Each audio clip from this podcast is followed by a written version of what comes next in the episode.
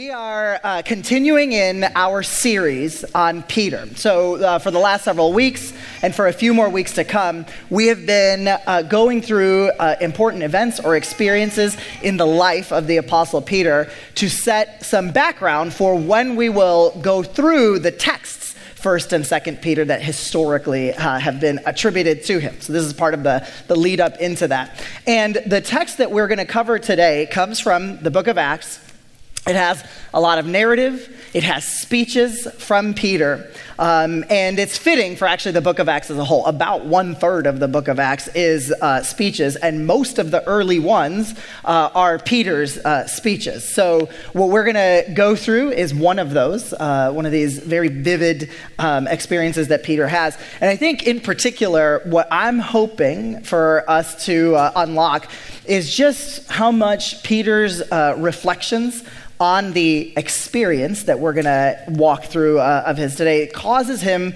to rethink his theology of how big God's love can be. So let's go through this, uh, this key narrative. Uh, it's uh, you know a, a, chunk of text. I'll break it up a little bit, but let's set, settle in to go along uh, on the journey uh, as the narrative unfolds. So we will uh, we'll start towards the beginning of Acts 10 where it says, About noon the following day, as they were on their journey and approaching Joppa, Peter went up on the roof to pray.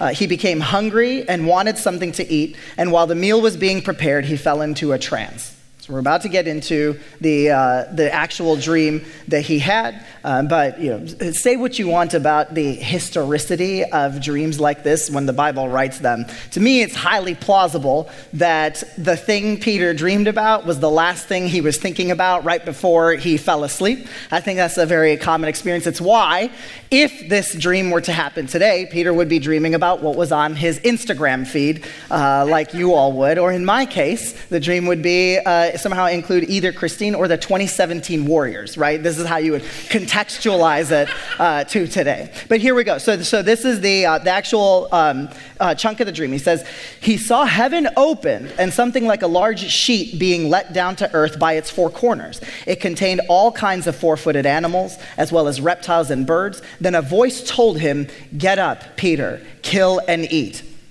Surely not, Lord, Peter replied. I have never eaten anything impure or unclean. The voice spoke to him a second time Do not call anything impure that God has made clean. This happened three times, and immediately the sheet was taken back to heaven. So, before we actually uh, continue in the narrative, one caveat or one piece of context is necessary uh, in interpreting this dream that no animals were literally harmed in this dream.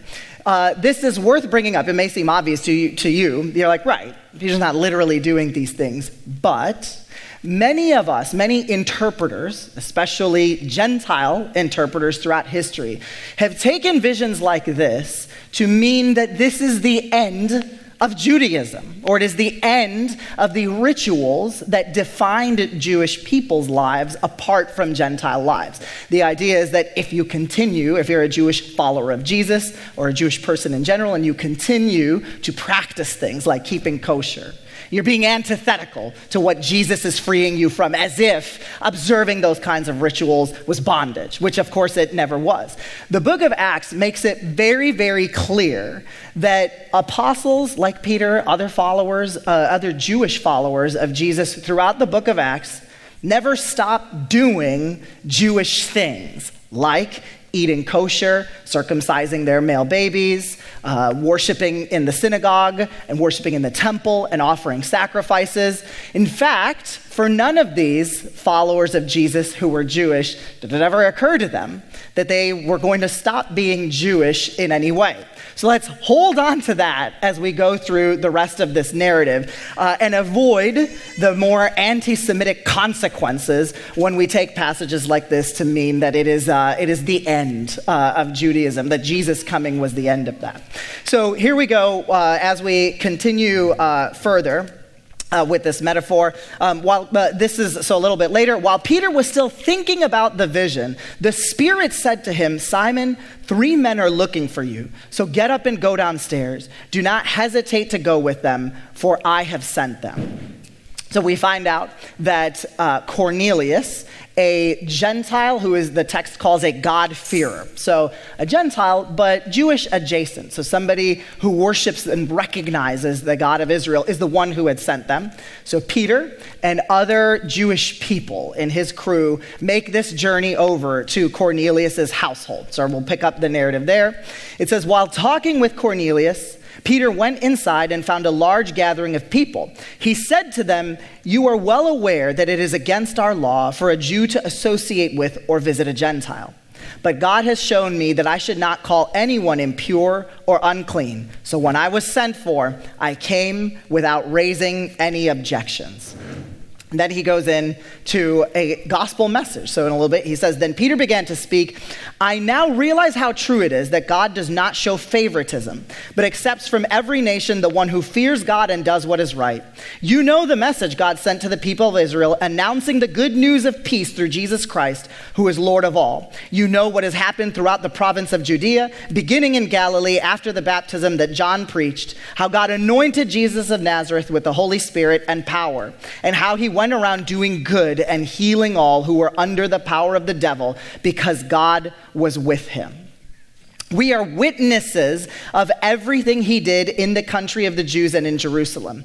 They killed him by hanging him on a cross, but God raised him from the dead on the third day and caused him to be seen. He was not seen by all the people, but by witnesses whom God had already chosen, by us who ate and drank with him after he rose from the dead.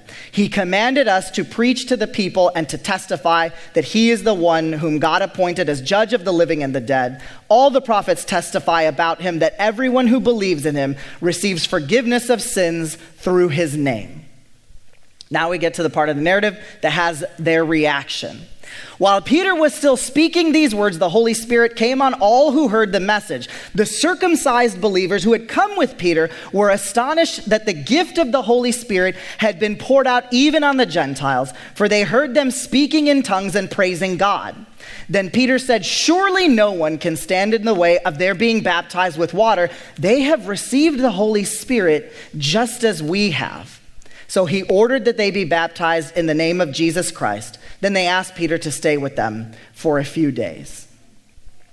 It is hard to understate uh, in this narrative just, uh, sorry, it's hard to uh, overstate in this narrative just how much people's experiences are driving their theological reflections.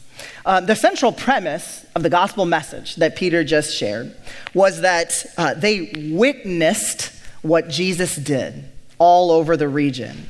They saw Jesus, as the text says, doing good and healing people, and then they inferred from what they saw that God had appointed Jesus. From that experience, then they could see how the prophets testified of him. I think we often uh, operate uh, on an interpretive framework that what was going on for the apostles and various uh, uh followers uh, of God throughout the Bible is that um, they reasoned from scriptures into believing in Jesus, right? Like that Jesus was the logical conclusion uh, of uh, rightly understanding scripture. I think we often extend it to, uh, we, like we would say the same for Gentile inclusion, which is the issue that they're grappling with here, right? Like the idea is, oh yeah, like if they had just read the Bible properly, they would have clearly seen that this is where the story of God was going. But that's not actually how any of these narratives unfold, either in the Gospels or the book of Acts Acts or in people's own reflections throughout the other New Testament letters. They have an encounter with Jesus. They have an encounter about Jesus. They have an encounter about Gentiles. And that causes them to then rethink what they thought the biblical story was all along. They are negotiating their understanding of Scripture and their understanding of their experiences in real time together. Many of us uh, in this room would resonate with that kind of reasoning uh, to the extent that for, you know, for some people here, uh, Peter's journey of Gentile inclusion, uh, or coming to realize that Gentiles should be included in God's family as is, uh, is not that different from the journey that some of you all have been on in realizing the inclusion of our LGBT family into God's family as is. You know, Peter thought God's story and the scriptures were going in one direction. Uh, but then he, as the text says, he couldn't deny the fruits of the Spirit that he saw in the people that he was interacting with. He saw how God was working through Cornelius and his household. And thank God, his heart was soft enough to recognize what was going on. And thank God for those of you who have been on a similar journey for our LGBT family. Uh, thank God that your heart was that soft too when you also saw the fruits of the Spirit being lived out in people that you didn't necessarily expect. Uh, as much as I love that, I'm thankful that it turns out that way. I think there's also uh, a challenge that I think is always worth bringing up when we talk about those kinds of experiences is that uh, it shouldn't have taken that level of personal experience for people to come around. Should it have? I understand that for some people that is ultimately what it takes. Uh, but uh, when you talk about the experiences that Gentiles had um, in uh, following God long before Peter accepted them or not, uh, you would have hoped that Peter would just take their word for it, but he had to see with his own eyes. And I think it's also true uh, for many of us that, um, you know, like there, there are tropes uh, out there about how, um, you know, parents within their family were non affirming of LGBT people until one of their children came out as gay or lesbian or trans, and then that caused them to rethink their theology. The problem with that approach, of course, is that even today, only about, according to like uh, one of the latest Gallup surveys, about 7% of Americans are LGBT. And if it takes people coming around to defending the rights of LGBT people to like have a direct experience with a family member coming out to them, then progress will take way too long. The reality is, is that genuine empathy for all followers of Jesus has to come from listening to the stories of other people, whether it's your direct experience or not. That is actually something that is grounded in the reality that even when Peter didn't understand what, uh, what, what the status of Gentiles were in God's family, God knew. God could hear the voice of the disenfranchised in that situation. For Peter, this is re- the reality of aligning his understanding of the world to what God's understanding was uh, all along. Uh, if you are noticing uh, attention to, like as part of a subtext in this part of the, the discussions, often, you know, especially when we're talking about uh, the particular issue of LGBT inclusion, there is this question about faith versus feelings, right? How much do our feelings or our experiences with reality uh, cause us to uh, rethink uh, our understanding of Scripture? I think there's often a fundamental tension that we ask, like, is it our understanding of Scripture that should be driving our understanding of our own experiences? Or is it the other way around? And of course, uh, the answer is yes. Like the reality is, people are complicated, and the way that we understand the world are inexplicably, are inextricably linked in uh, the priors that we come into an experience with and the experience itself. There is often in this debate, though, a, uh, a cudgel verse, like a verse that uh, somebody who is, uh, you know, wants to downplay the role that our feelings and experiences can play uh, in shaping our uh, interpretation of what's true. Like, they, and maybe you have heard this uh, either in this particular debate or about a variety of issues. It goes, the, you, you can't trust your heart and your feelings because, of course, the heart is deceitful above all things and beyond cure. Who can understand it? This is often given in a lot of these discussions when you would say, like, I, I guess the Bible says this thing, either about God, the nature of God, or the nature of people. But it doesn't make sense with my experience of reality. So often the response to that is, well, you can't trust your experiences. That's what's wrong. Stick with what I am telling you the Bible teaches. That's often how that discussion goes. But I think many of us rightfully have been trained uh, in an era to not so easily discount our feelings. And I'm very thankful for that, right? This would be reflected even in uh, our media. Our children have known this since they were very little, right? You feel what you feel, and those feelings are real, right? This is, this is an anti gaslighting. Uh, uh, approach to going, uh, going through life. And I'm very grateful for that. And even uh, among the people who would say you, you cannot let your experience of the world interpret Scripture, you have to let it be the other way around, I would argue actually, basically, uh, you know, virtually every follower of Jesus today is already doing that in some way where their experience of the world is causing them to rethink their understanding of the Bible. One of the, like, I could give dozens and dozens of examples, but I'll stick with one that I think is just relatively straightforward. And that is, what do you think, according to Genesis, God did on day two? Okay? What did God do on day two? I will, I'll give you time. I'm kidding. I'm not going to give you time to answer. We don't got time for that. The, the so, like, I think many times, uh, this is something I always struggled with in understanding the text itself. But I think many of us would, who, like, who have sat with the text and have tried to come up with explanation for in, in God's creation of the universe the way Genesis seems to tell it.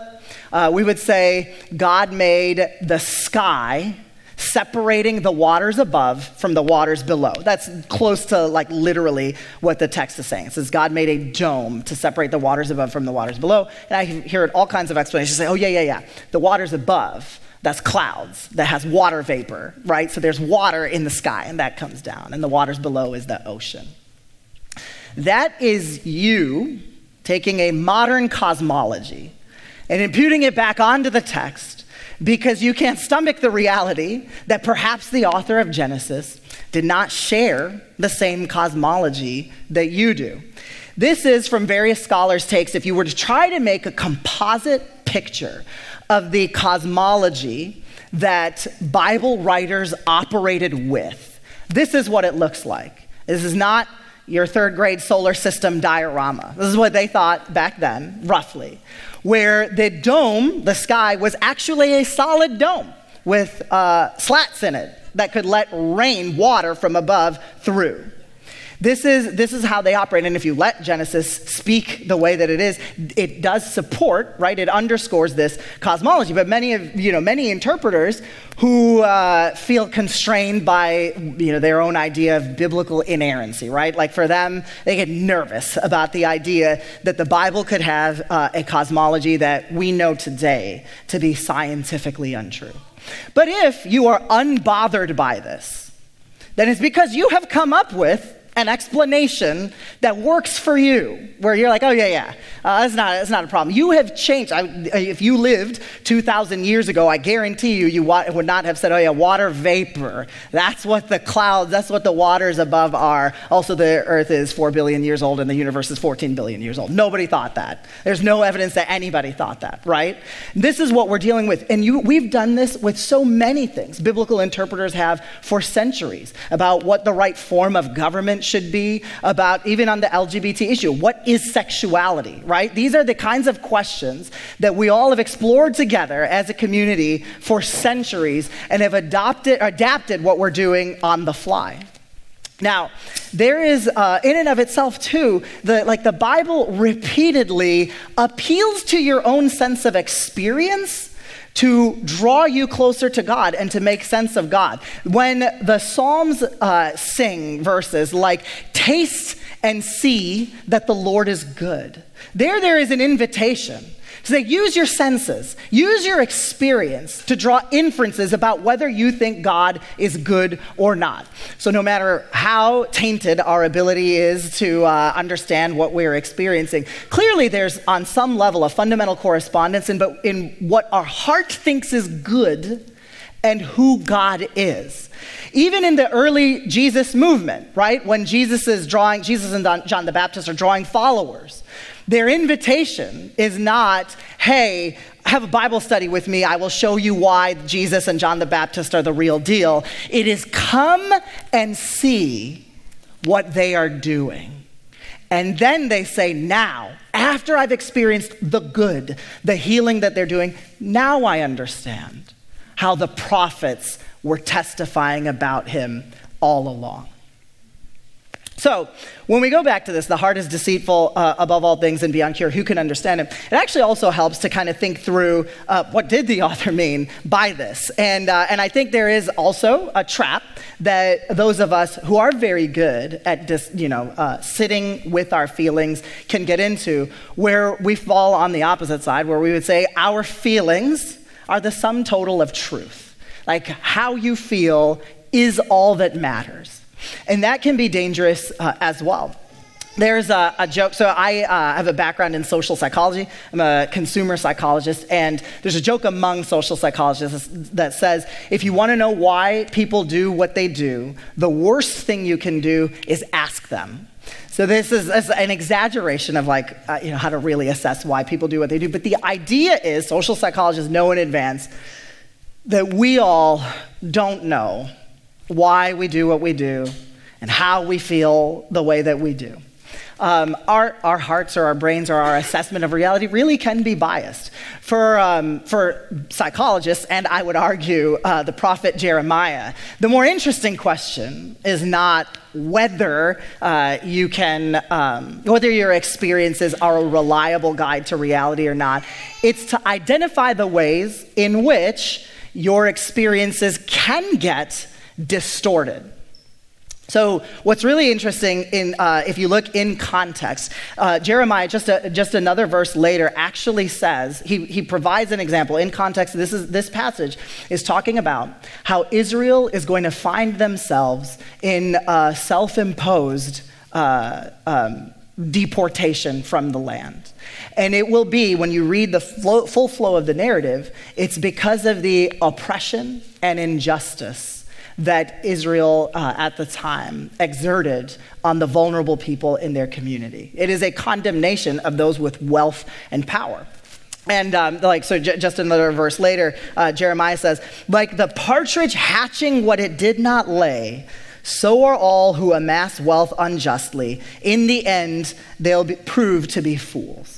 And I think that's actually very consistent with like one angle that social psychologists dissect these questions of to, you know, to what extent uh, and how and when are our experiences an unreliable guide to reality. It's that power, privilege, and wealth are inherently self protective. Once we have it, we are motivated to see the world in a way that reinforces our privilege, power, and wealth. That is what Jeremiah is condemning Israel for. And that's one way to keep in mind. If you are ever to think about the feelings that you have on a variety of issues, is to ask yourself, what are the forces that would motivate me to not see this experience clearly?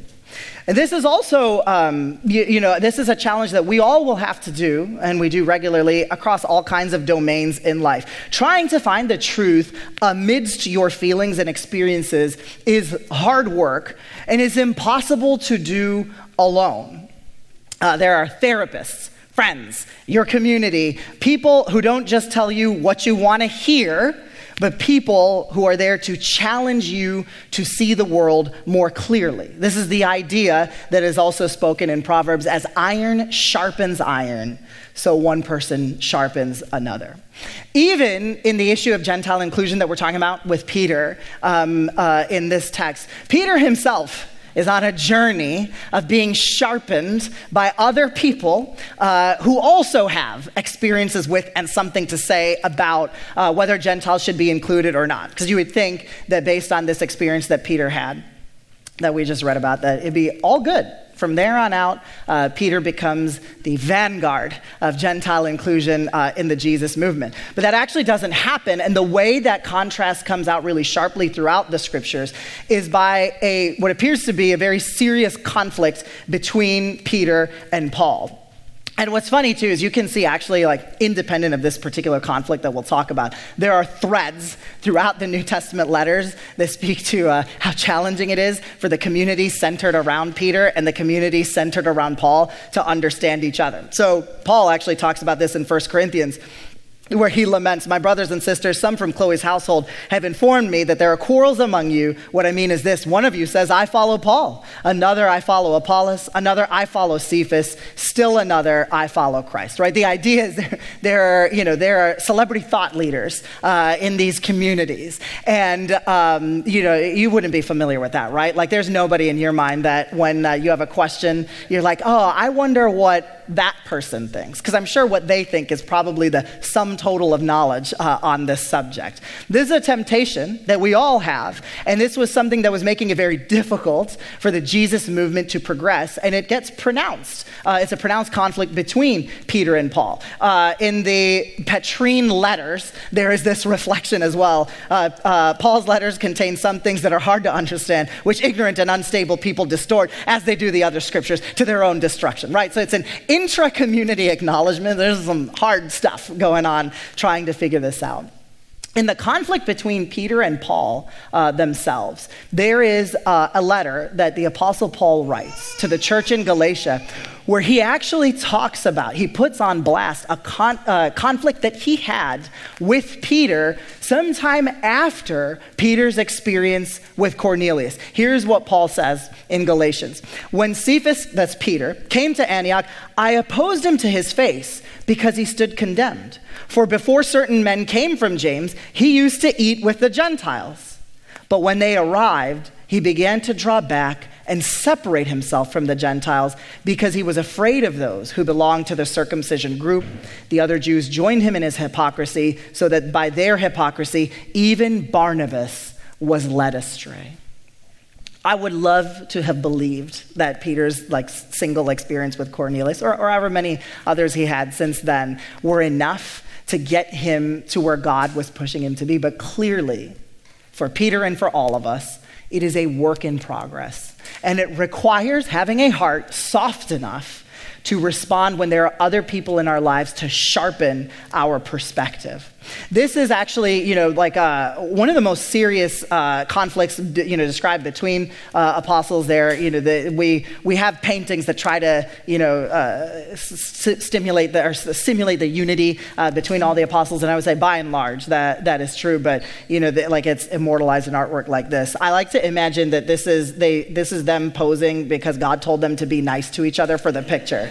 That's how that's all they can do for it. This is probably a more accurate uh, of what they would look like or how they felt. But actually, I think they, the fundamentals are in place throughout this conflict to actually reach a beautiful resolution. And I think that resolution helps us understand the, um, the, the, overall point that we're making. So here is later on in Acts, um, where Paul and Peter and others seem to have come together to sort through this issue of Gentile conclusion and arrive at consensus. And this is how they talk about it. After much discussion, Peter got up and addressed them Brothers, you know that some time ago God made a choice among you that the Gentiles might, might hear from my lips the message of the gospel and believe. God, who knows the heart, showed that he accepted them by giving the Holy Spirit to them, just as he did to us. He did not discriminate between us and them, for he purified their hearts by faith we believe it is through the grace of our Lord Jesus that we are saved, just as they are. The whole assembly became silent as they listened to Barnabas and Paul uh, telling about the signs and wonders God had done among the Gentiles through them. I am thankful that they were able to sort through their experiences together. They were able to discern where God was going. And I'm hopeful that we too, as a community, can be that way for all kinds of experiences we have where we can see the world, sometimes in diametrically opposing ways. So there's one last part of one last tension uh, in this discussion that I wanted us to uh, to talk through, and that is another uh, another conflict that uh, is occurring uh, below the text. So so recall that in this story, uh, Peter is at a crossroads at Joppa. So right, so God is calling Peter uh, to do something uh, contrary to what he was thinking. Many interpreters uh, throughout uh, the centuries have noticed uh, an uncanny connection uh, between Peter and another figure in the Bible who is in a similar situation. So, this is somebody else who finds themselves at a crossroads at Joppa because God was calling them to preach the Gentiles. Um, that is uh, Peter's, uh, perhaps this, this other figure is even Peter's namesake. So remember, Peter's name, uh, as described in other parts uh, of the New Testament, is Simon, son of Jonah. And uh, unlike Peter, this other person who, when they're called to uh, preach to the Gentiles, does the exact opposite. They do not uh, accept the invitation from God uh, and they run in the opposite direction. That is Jonah, the story of Jonah uh, in the Bible itself. So there is this, um, many interpreters, again, they find this deep connection, this deep contrast between Simon, son of Jonah, and Jonah of the uh, Old Testament story. So, in order to, uh, to like think through the way the, this contrast can be helpful, it helps to have some context really quickly, in case you're not familiar with it or if you've only thought of the story in one way, uh, about Jonah. So, the story of Jonah as many uh, Bible class teachers teach it, especially to kids, tends to take this very obedience centric framework. So it will tell the story this way it will say, first, God called Jonah to preach to the Ninevites. The Ninevites were in Assyria. Assyria was the brutal oppressor of Israel that caused them to go into captivity in the first place. So God is calling Jonah to go preach the good news to them and offer them repentance. And Jonah is at a crossroads of Joppa. He says, No, I'm not going to do that. So we, tell, we say, Jonah ran away from God. Then, while Jonah is running away from God, he ends up on a ship, and the ship is uh, in danger of being shipwrecked entirely. So uh, fish swallows him, and then while Jonah is in the belly of the fish, um, he uh, repents. So he takes that, that time uh, inside a fish's belly, as we would do, to, uh, like, to you know, rethink uh, his ways. And so then we say Jonah ran to God. So he repented, he returned to God. So then, when Jonah gets spit out by that fish, he is ready. He has learned that he should have followed God all along, and he's ready to go preach to the Ninevites in Assyria. So then we say Jonah ran with God. And the way the story ends, um, Jonah, uh, Jonah, preaches the message, uh, the, the, good news, and then the, uh, and then the Ninevites in a glorious, miraculous manner, repent. Even the animals in the story repent. That's how the story goes. a very fun parable that, uh, of the whole thing. And, and then, but then Jonah was mad at the outcome. He couldn't stomach that the Assyrians actually repented and God was blessing them. And then we say Jonah ran ahead of God. So I don't know. This, is, this framework is fine to get like the basic premise of the story. I think what it entirely misses, it makes the whole story out to be like, look, are you going to be, you going to run with God, run against God, run blah, blah, blah. That's not, uh, the obedience is not really the main point of this story. This is a parable. It is a parody of what an Israelite prophet should be like. And, what, and the way that it makes this parody happen is by causing you to rethink who the heroes and villains are in this story. Now, we normally think that prophets, the role of an Israelite prophet is to speak truth to power. Instead, what we find Jonah doing is protecting his nation's interests and acting more like an establishment prophet uh, in the process, not a prophet of, of God. And what the story is painfully getting its readers to realize is that anytime that we, are, we have a vested interest in defending our own nation above a willingness to be merciful and kind to those who oppose us, we have completely missed the point. For those of you who are celebrating or re- reflecting on July 4th and America's founding, um, there, there are resonances to Jonah's problem uh, in, uh, in our context as well. So, for many of you, uh, as I know in this community, you may feel very strong ambivalence, so very strong positive and negative feelings about how to feel about our country and its role in the world, um, there is an important reflection that I think is very much along the theme of Jonah that uh, author Erna Kim Hackett captures very well. She said, she, she is talking about white supremacy uh, and racism in this country, but you can, we can locate it more broadly with those of us who have power, privilege, and wealth in this country. She says white Christianity suffers from a bad case of Disney princess theology. As each individual reads scripture, they see themselves as the princess in every story. They are Esther, never Xerxes or Haman.